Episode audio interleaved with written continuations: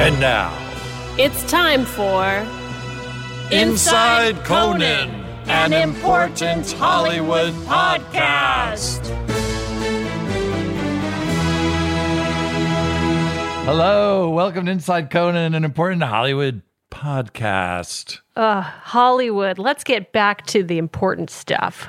Now that the election's over, Tinseltown, that's where it's at, whether you're from a blue state or a red state. oh boy.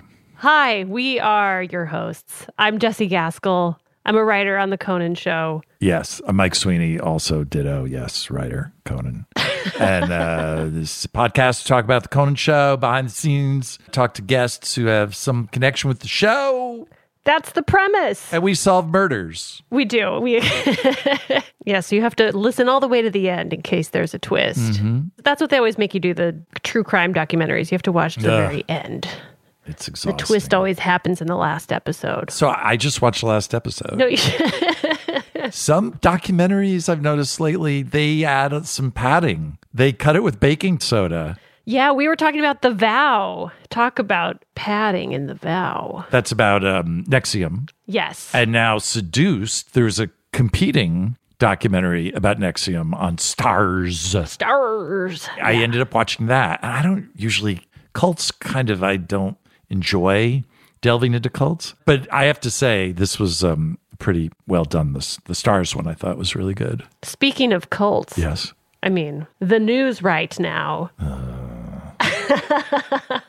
It really is a cult. We have a very doomsday ish writer's room. So we get a lot of emails that are like, the coup is happening. Yes, yes. I assume that if a coup is happening, I mean, we'll hear about it with enough time to plan for that. Yeah, yeah, yeah. I mean, I look out the window, I look for tanks, and I think I could hear the treads. I think there's a very distinctive.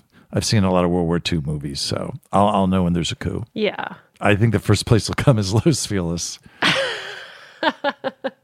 They'll go to Little Dom's. Did you observe crazy celebrations on Saturday? Well, no, I didn't because I was uh, at my boyfriend's place in Orange County and they were not celebrating there. How about you? Did you, were there fireworks here? There was a slight contrast to what to Orange County.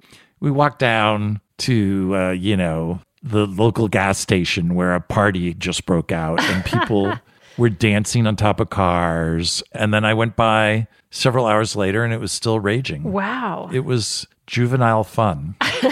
it was it was fun. Let's get into our show. Yeah, let's do the show. We decided to have back a previous guest because so many other guests mention him. Yes. It's JP Buck, who is our stand up comedy booker. And producer Yeah, producer. Yep. For years now, he's been booking all the stand up comics on the show. And now he's branched out. And he really goes and finds people. I mean, he like Yes. sources new comics. Yeah. He likes to discover people and, and kind of really get into the comedy trenches and look for new talent. And he's great at it. Yeah, so many of our stand ups have talked about him as being Yes. you know, really integral to their appearing on the show and doing well. Yeah. And they're greatly appreciative of, of how much he's helped them. And so we thought it'd be great to talk to him again. And also about all the other projects he's got going. He's producing comedy specials. Yeah. So we thought we'd catch up with him. And just how do you do all that right now over Zoom? Yeah. Here's our interview with JP Buck.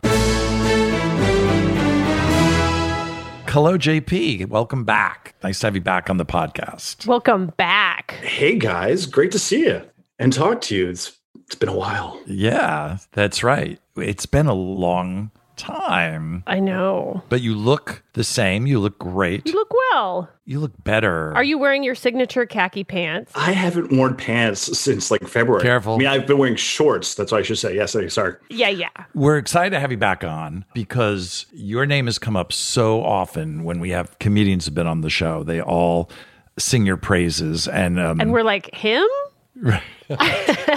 JP books all of the stand up comics on uh, the Conan show. You started out on Conan doing that. Now your duties seem to just be growing and growing. You're producing um, stand up specials and live comedy shows as well as booking comics for the show. So it's kind of an expanding JP Buck uh, universe.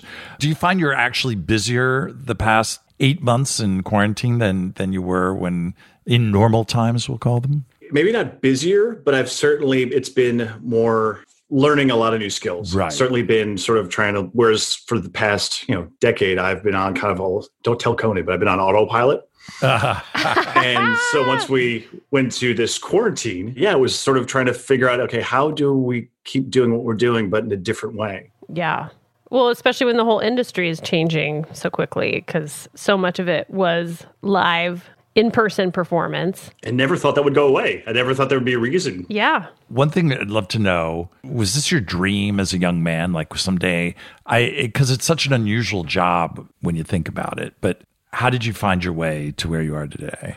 Gosh, that's a it's a good, it's a good question because I never I never knew this job existed. Yeah, me neither. Up until this moment. Until I gave your credits. Hey Jessie, that yeah, I'm the guy that works works downstairs from you, and uh, and this is what I've been doing the whole time. No, it's I've, I grew up as a huge fan of stand up on the Tonight Show. I was a huge Carson fan. I loved seeing comics come out there, and I just assumed that comics called Johnny up and were like, "Hey, I'm in the neighborhood. Do you mind if I pop on in?" Right. I literally Yeah. thought that's how it works.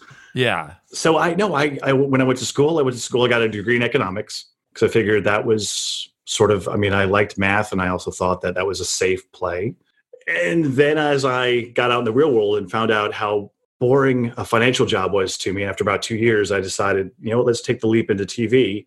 And then I just slowly tried to work myself from. I started in game shows, Right. and then got into eventually got into talent shows and comedy. Wait, so you were working in the financial industry? Mm-hmm. Doing what? I was working in the International Treasury Department at Viacom, which I knew uh, it. No. Oh, so you were, so you were working at Viacom. So that's Yeah. where. Okay. Now, did you specifically apply to a television uh, giant like that uh, going into it, like thinking, "Oh, that might be more interesting than working at a bank," or was the TV aspect of it something you discovered once you were working there and said, "Oh, I'd like to go into that"? I wanted to get in, into entertainment in some form. And so my first day after college, I think I was the only person in my in my group of friends that didn't have a job or was not accepted into medical school or law school or something after school. And so Right.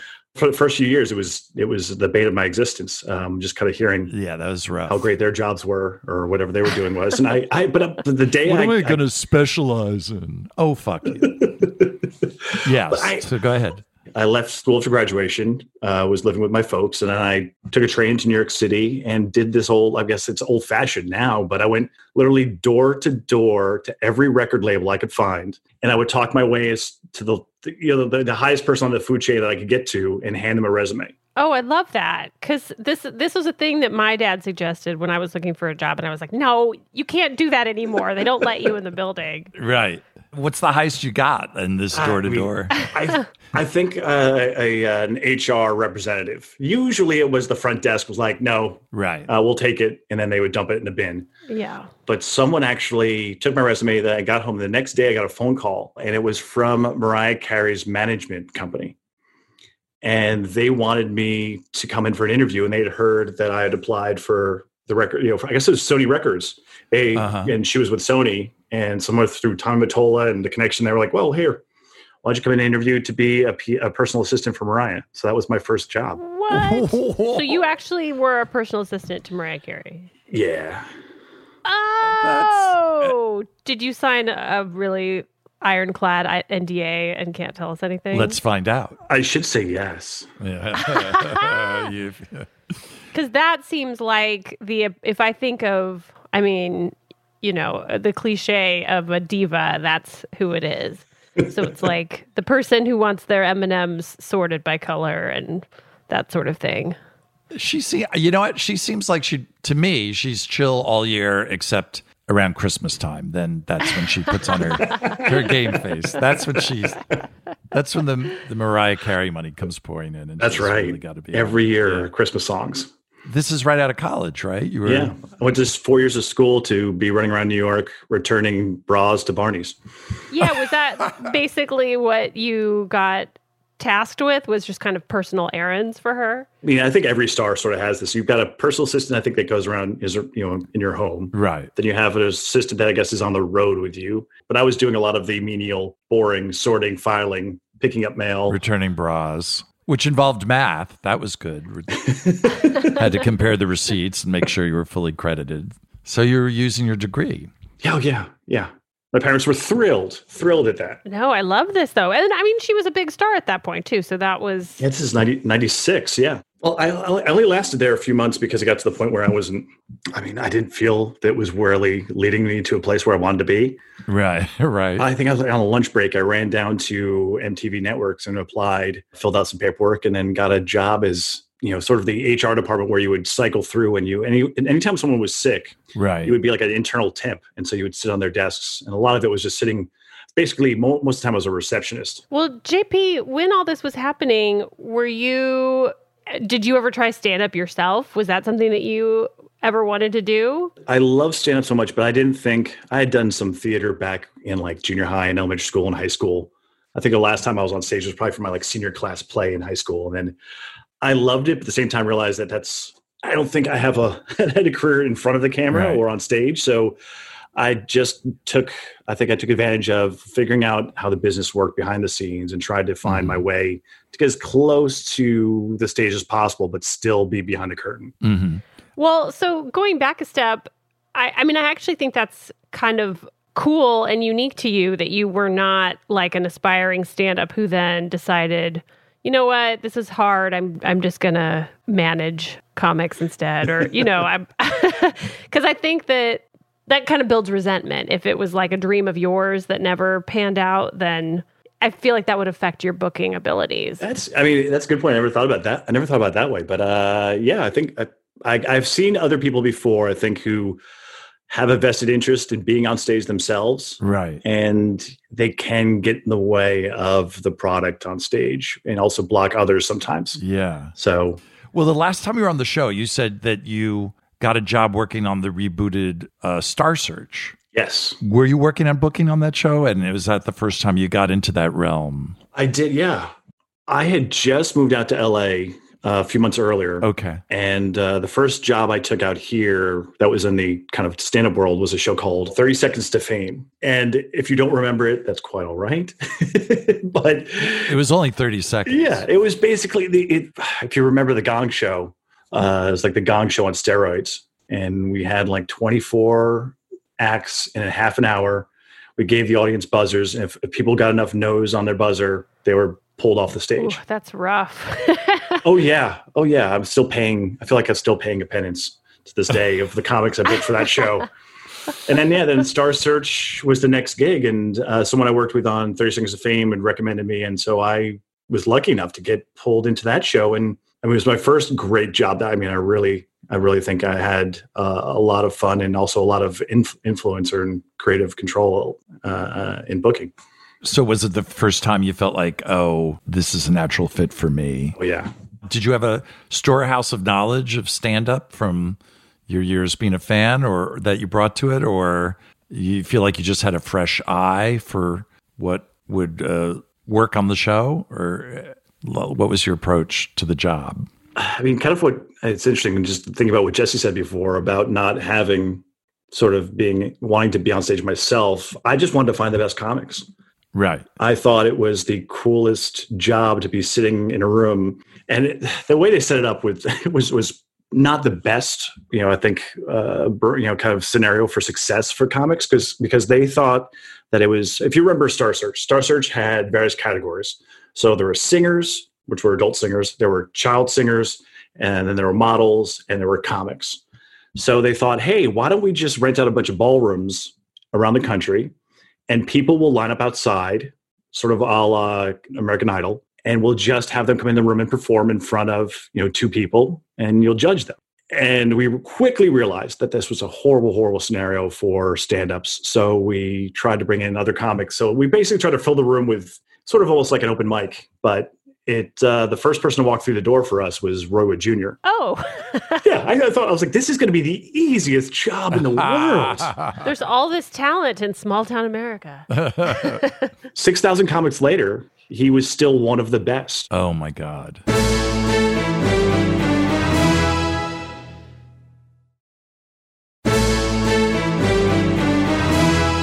We mentioned this earlier, but so many of the uh, stand-ups we've had on the show they're such big fans of yours and they just said you were so instrumental in helping them shape their sets and help them decide what to do on the show. And just as you're fans of their work they're really a big fan of yours. And well can you tell us what that process is like working with comedians uh, especially for the conan show and just how long it takes? It's probably varies but but just in terms of getting them ready to do a set on the show it means a lot that people that you've talked to have had good experiences because I know it, it, can be. It's not the easiest thing to figure out, um, and I'm not always. I don't.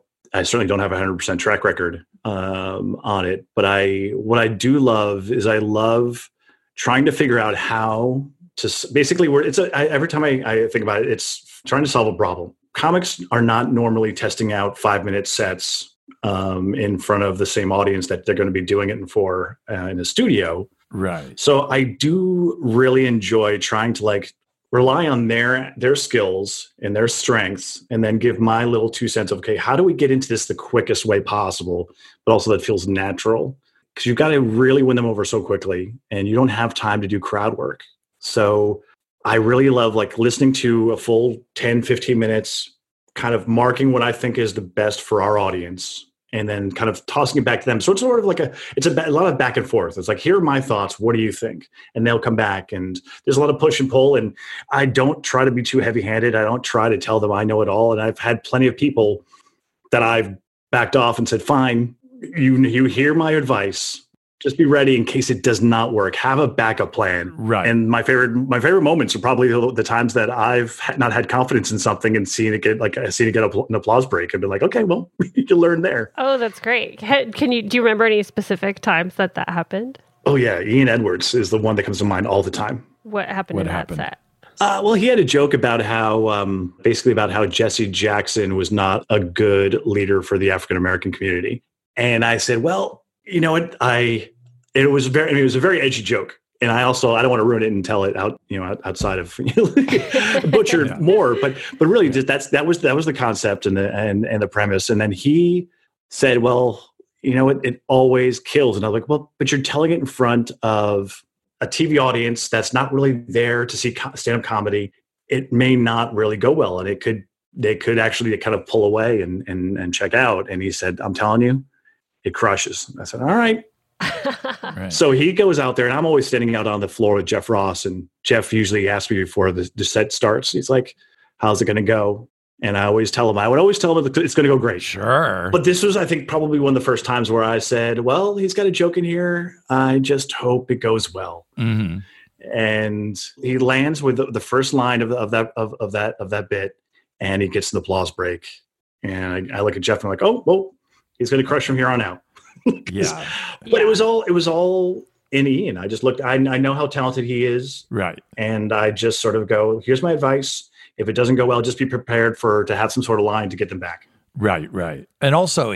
that bit doing well, you know, it reflects well on you. Like, Of course, you wanted to ultimately do well, you know. Yeah, if there's if there was a if there's a bit, I mean, I, there are plenty of bits that I I just tell people it's not appropriate for. Right, right, right, right. Late night television. Yeah, how often does that happen? That someone's like, "No, I you you got to let me drop trow."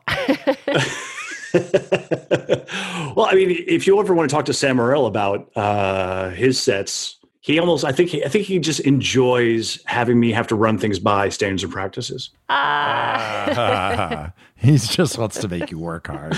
and I'm like, Sam, again, really? And I mean, he's a wordsmith and he works so hard, and I, I love him to death. But it's every time I get an email. From, I mean, I, am excited. I've had we've had him on the show. I don't know eight times or something like that. But I know every time it's not going to be one email and done. It's going to be we're going to talk about this ad nauseum, and he's going to be changing things up to the last minute, and he's going to make me run stuff by standards and practices.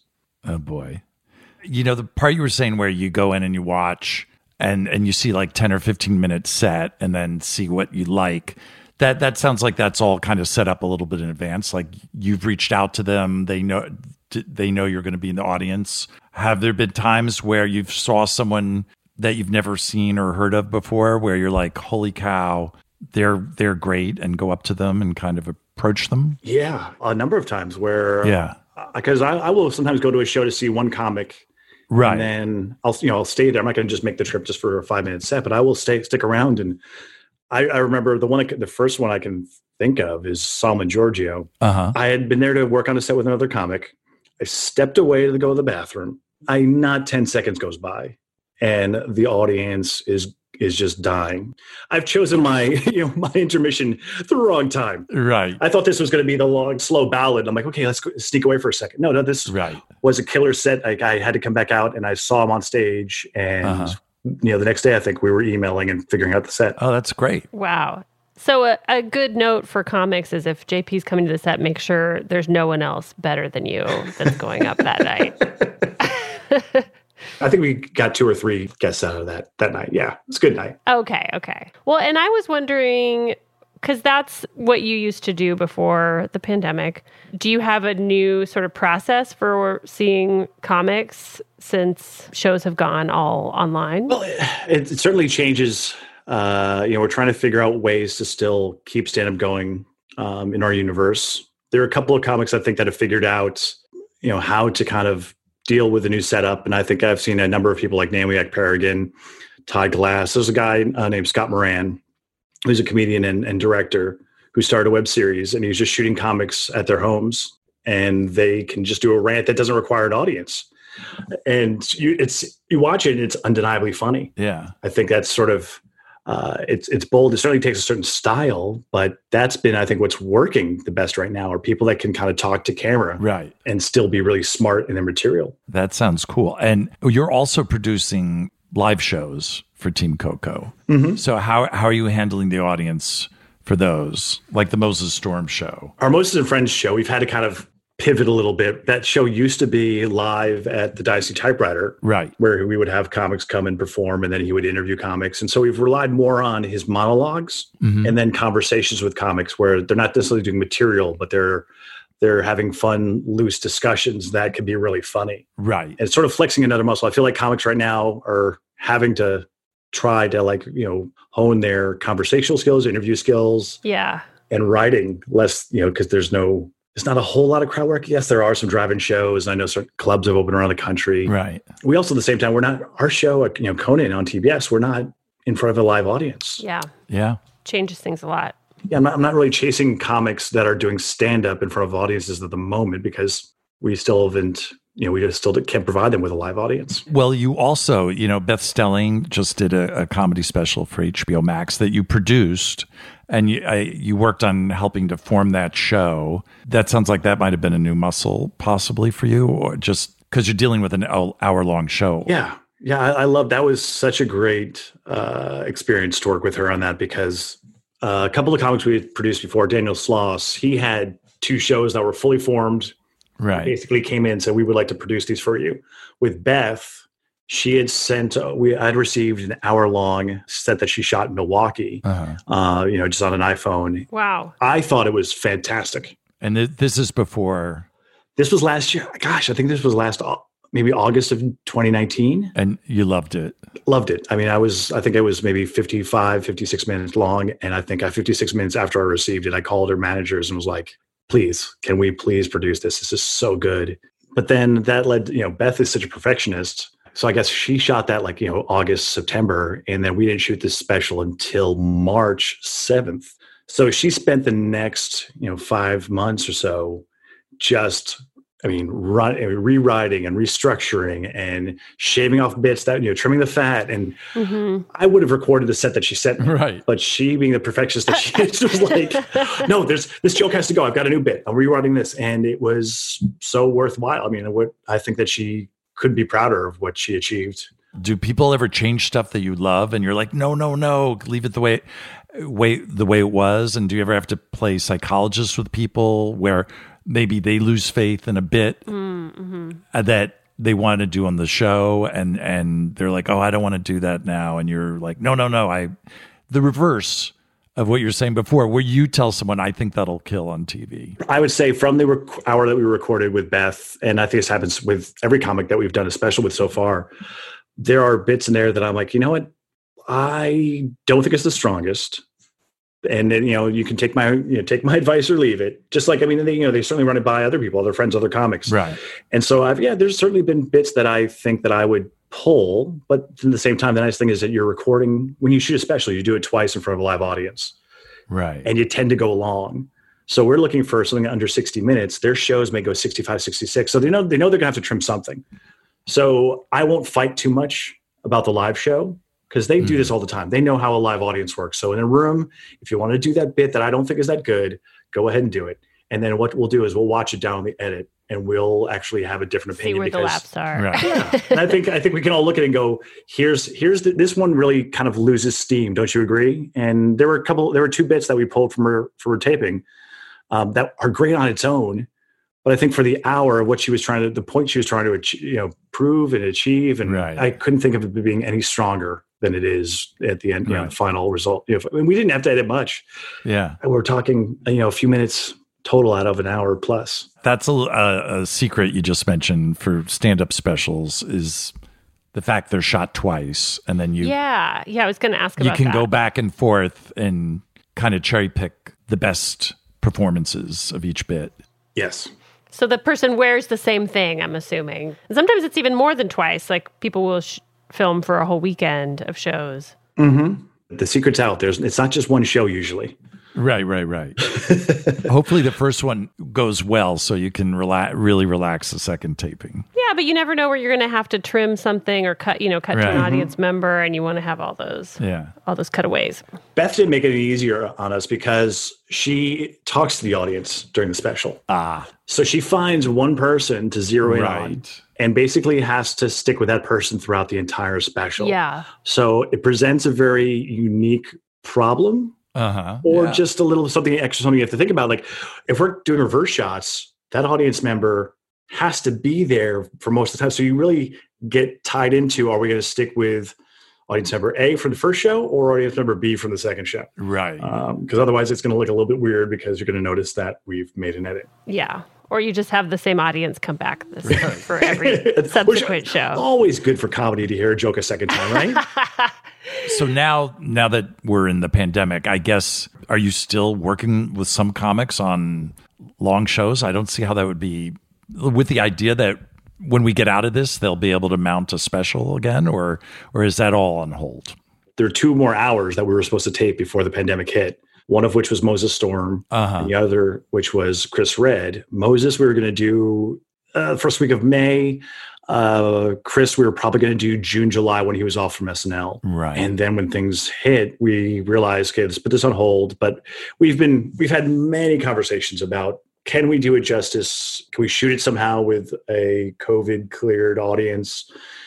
But it's hard to have cutaways to audience members in masks without it changing the tone of the special. And we don't want that. I mean, they both have such good specials that are great on their own, and they will work past the pandemic. They're not. They're not topical. oh, they will. yeah. Oh, good. Yeah. Well, and, and actually, you're doing a show. I'm curious how this is going to work. It's coming up on November 17th. Yes. with the in crowd and it says the audience can buy a ticket to be on the on the zoom wall and interact with their favorite comedians. How exactly is that going to work? Well, this is this is a really I think one of the cooler things that's come out of this pandemic right now for comedy right. is yes, I think the drive-in shows can work in some aspects and some people are doing rooftop shows and right. there are certainly other ways of, of working around it. But this in terms of using the technology these guys have a warehouse deep in the san fernando valley here in los angeles but they've got this facility where they've teamed up with a number of people that have worked on super high end tours festivals tv shows movies so they all have these skill sets that are very technical and they've figured out ways to have a comic perform and interact with audience members that are up on a wall. So it is it is sort of like a Zoom call. However, they're, t- they're all the wiring, everything, the latency and the delay and the laughs is minimal, and you can actually do crowd work. And so if you buy a ticket, there are two levels of tickets. You can either just buy a general admission ticket, and you can watch the show, and so you'll see this comic right you know, doing stand up and also talking to a wall, which sounds horrible, but the way I just presented it. But if you if you if you buy the VIP That's kind ticket, of what we've all been doing in quarantine, just talking to walls. Yeah, if you buy a second tier ticket, which usually would not be my hope, is that I would I would I like sitting in the back of the room. But if you buy this VIP ticket, you get up on the wall, and there's 24 people that will be up there, and the comic can interact with these 24 people. It's been very successful. A lot of comics have really enjoyed it. Uh, one of our friends, Flula uh, Borg, Uh-huh. he was the early uh, canaries in the coal mine, and he came out saying it was a lot of fun. And if he can have fun riffing with TV screens, then uh, I'm all in. So He's a great improviser. he's so much fun. Yeah, he he's super fast. And I, could, I, I- I could talk eons about the stuff that he's done on the show and Yeah. how much fun it's been to see that. But and his various fanny packs. that's a that's a separate episode. Mm-hmm. Well, JP, I think we would also be remiss with that if we didn't mention your new web series, The Setup. Um, do you want to tell us about it? Sure. Yeah. I mean, it's it's sort it, it grew out of the fact that we couldn't have stand-ups on the show uh, over the past few months, and so we're trying to find ways of still supporting comics that we love. And uh, we had done this series on Conan's tour, where Conan uh, comics were watching back their sets, and then Solomon Georgio, who I mentioned earlier, he called me up and he's and he said that he would love to do a director's commentary of his set, the first one he did on the show. Oh yeah. So that sort of led to, well, why don't we get on a Zoom call and have this conversation together? And I can tell you my thoughts on what happened, and then you can tell me your version of uh, the events. And I, you know, every every comic, you know, every set that you watch is only like four and a half to maybe sometimes if you're Ron Funches, six and a half minutes. But there's so much more storytelling that goes on behind the scenes of what leads to a booking, uh, mistakes that were made, things that edit, you know, maybe an edit or two that had to be done. Sometimes there's the stories of people forgetting their next joke. Oh yeah. We Right. had we talked to Tig Notaro, and that was a pretty epic Yeah. forgetting of she just totally blanked in Mm-hmm. the middle of her set. But then she asked you to keep it in, which was kind of shocking too. At, at the, I was do, I wanted to do everything to preserve and protect her, and she just said, "No, no, do Yeah. not, you, do not do that." I want the world to know Yeah, who I really am. we also remember the other time she was going to do the squeaky uh, stool. the squeaky stool across Yeah. the floor, and it turns out they had waxed the floor.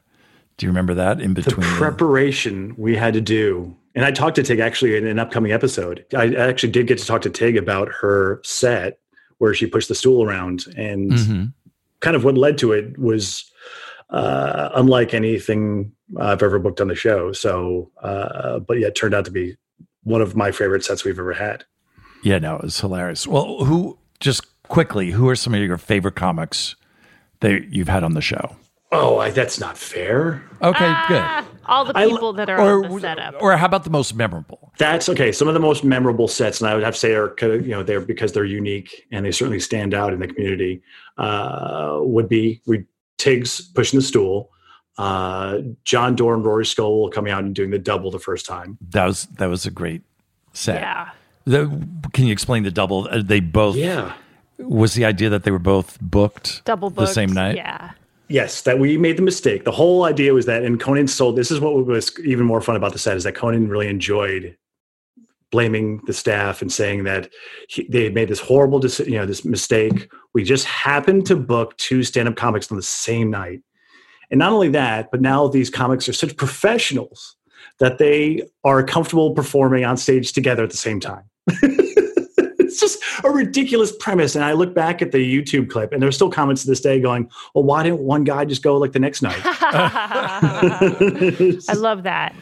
Somebody really screwed up. yeah, I mean, And they they just let it go for five and a half minutes.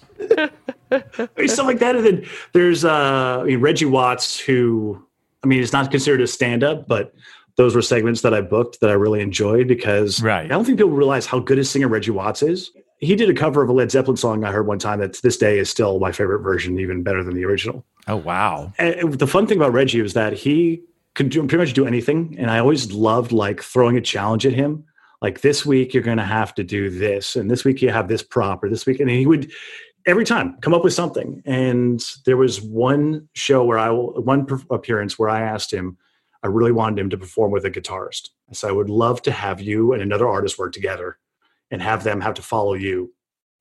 And so he agreed. I think this was maybe the fifth or sixth appearance. It took a while to get him there, but once we got there, can't tell you how many guitarists uh, that agreed to do this that he didn't know or recognize. I mean, these are, I mean, if you think of the 90s and 2000s of like level of rock stars, like these guitar people I ran by him, of which he had no idea who they were. And finally, I just booked somebody on my own and he showed up. And then on top of that, Billy Gibbons had heard about this. Yeah. And Billy Gibbons from ZZ Top Right. drove from New Mexico, drove himself with his wife, came to the studio. And so we ended up with two guitarists uh, that day. And Reggie at first was like so set on one guitarist, but like I was like, Reggie, you Bill, it's Billy Gibbons. It's he's in like Rolling Stone's top ten guitarists of all time. you and once once he saw Billy play, he was like, okay, yeah, yeah. Oh, he made him audition. Let's see what this guy's got. Okay, it's good. Any any other memorable uh, pull you love? Oh gosh, uh, go with Gary Gulman, uh, of course. I think Yeah. everybody Gary's says great. He's just not only one of the greatest stand-ups of his generation, but like potentially of all, you know, probably of all time. He's in the he's in the Hall of Fame for sure. Yeah. Um, Yeah. everybody loves every, everybody really loves his, of course, his Fifty States abbreviations, right. uh, which he did on Conan. which to this, I mean, I can listen to that on repeat. I have no problem. That never loses any any Yeah. of its of, of the humor. I really love that set. But also his he did one with the role playing. I think my favorite one may be his role playing one where he talks about Yes, his I love that one too.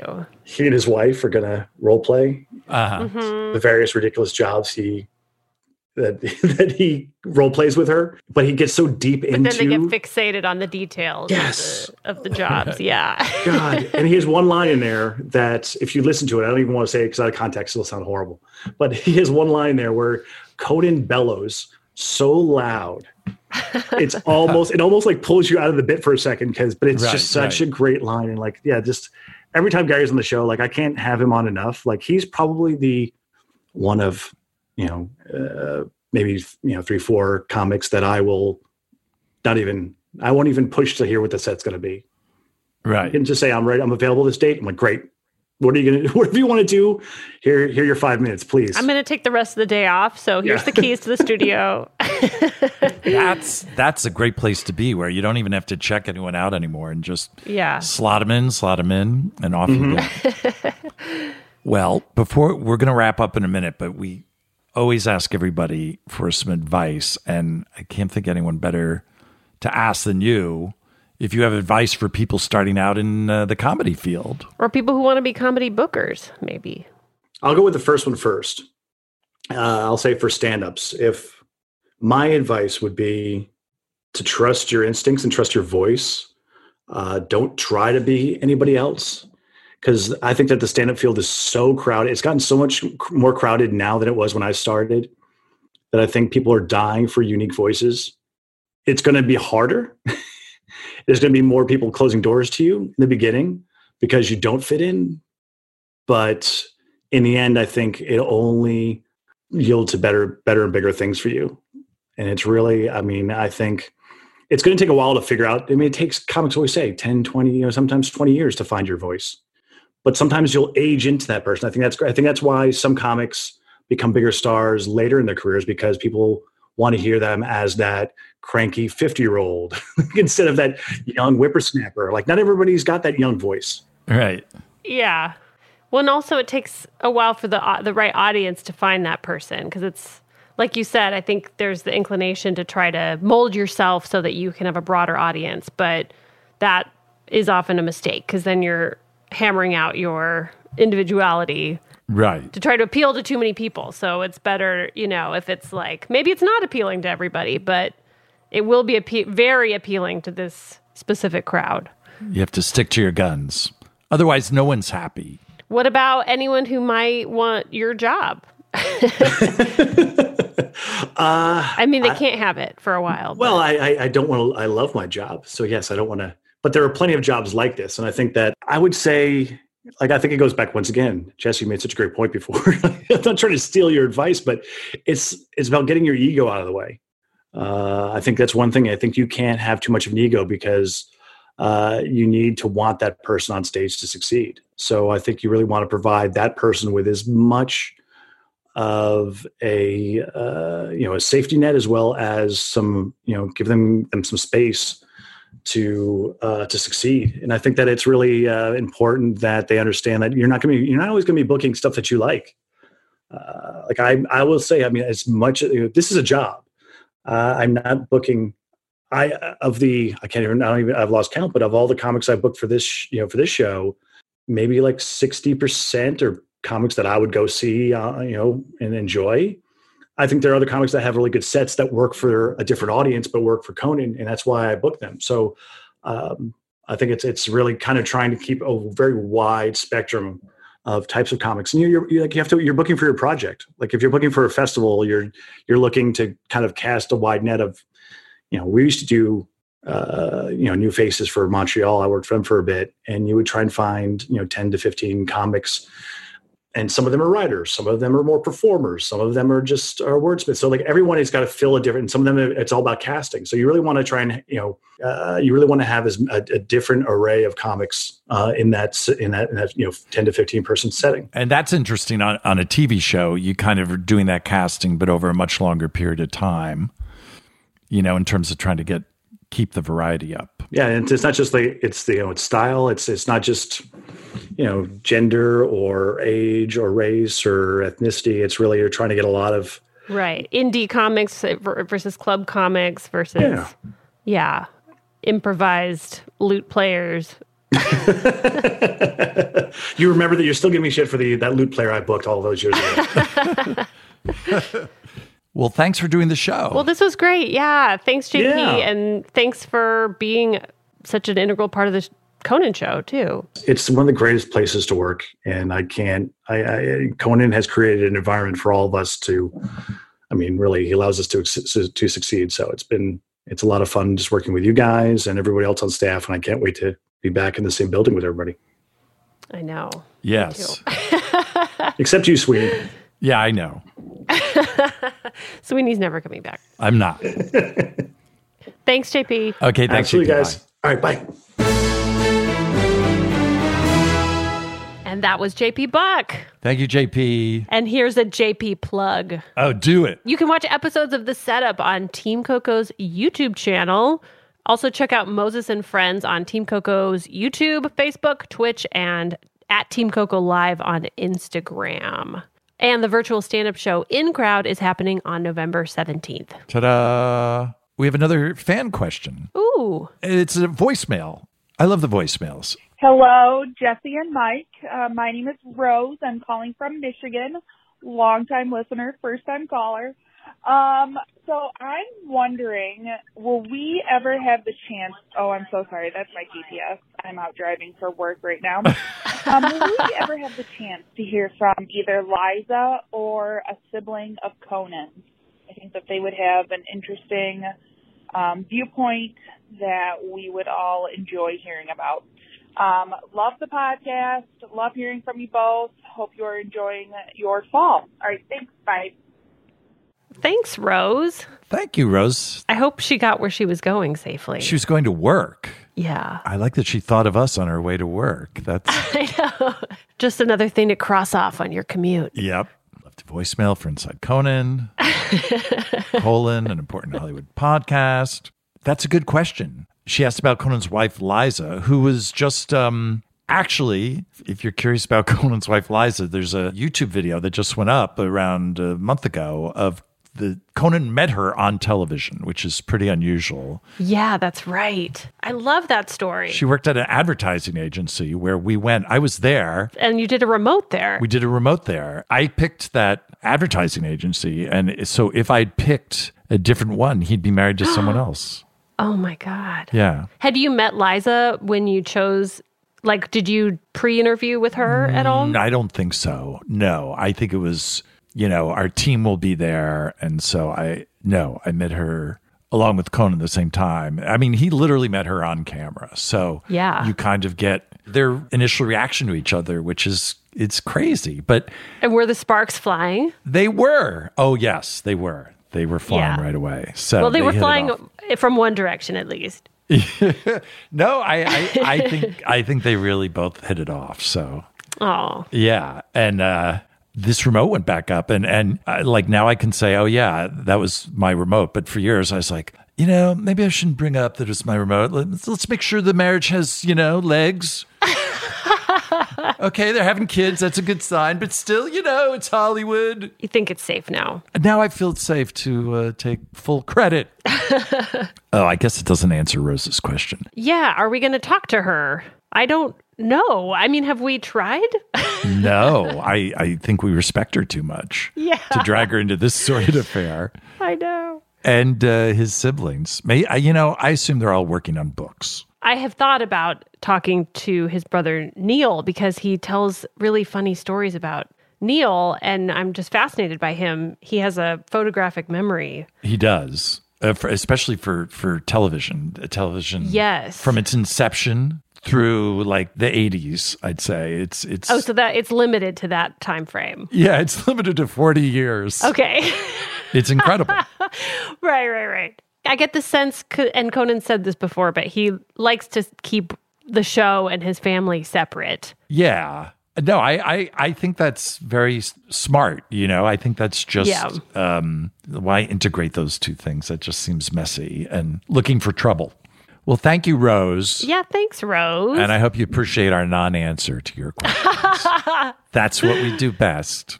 yes, future politicians here at the Conan Show. Yes. If more of you would like non answers to your burning questions, please, please leave a voicemail at 323 209 5303. Or you can email us if you are voice shy.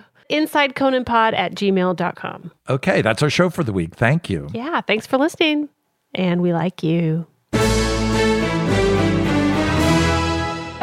Inside Conan, an important Hollywood podcast, is hosted by Mike Sweeney and me, Jessie Gaskell. Produced by Jen Samples. Engineered and mixed by Will Beckton. Supervising producers are Kevin Bartelt and Aaron Blair. Executive produced by Adam Sachs and Jeff Ross at Team Coco. And Colin Anderson and Chris Bannon at Earwolf. Thanks to Jimmy Vivino for our theme music and interstitials. You can rate and review the show on Apple Podcasts. And of course, please subscribe and tell a friend to listen to Inside Conan on Apple Podcasts, Spotify, Stitcher, Google Podcasts, or whatever platform you like best.